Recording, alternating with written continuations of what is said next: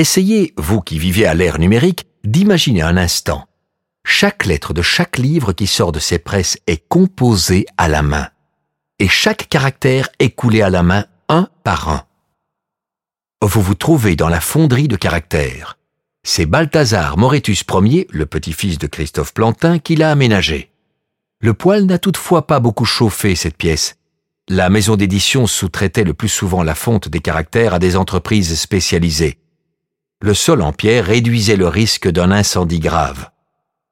Plantin attache beaucoup d'importance à l'esthétique des caractères.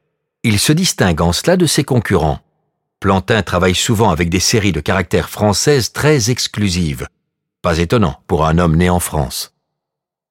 L'homme de métier Claude Garamond est le tailleur de caractères, c'est-à-dire celui qui conçoit des fontes, le plus connu du XVIe siècle. Le musée possède huit séries de caractères originaux avec des poinçons de la main de Garamond. À l'époque de Plantin, ces créations sont exclusives. Avec de tels caractères, Plantin surclasse ses concurrents envers soi. Aujourd'hui, on peut numériser tous ces anciens caractères. Parmi les fontes que vous propose votre ordinateur, vous pouvez toujours choisir la police de caractère Garamond.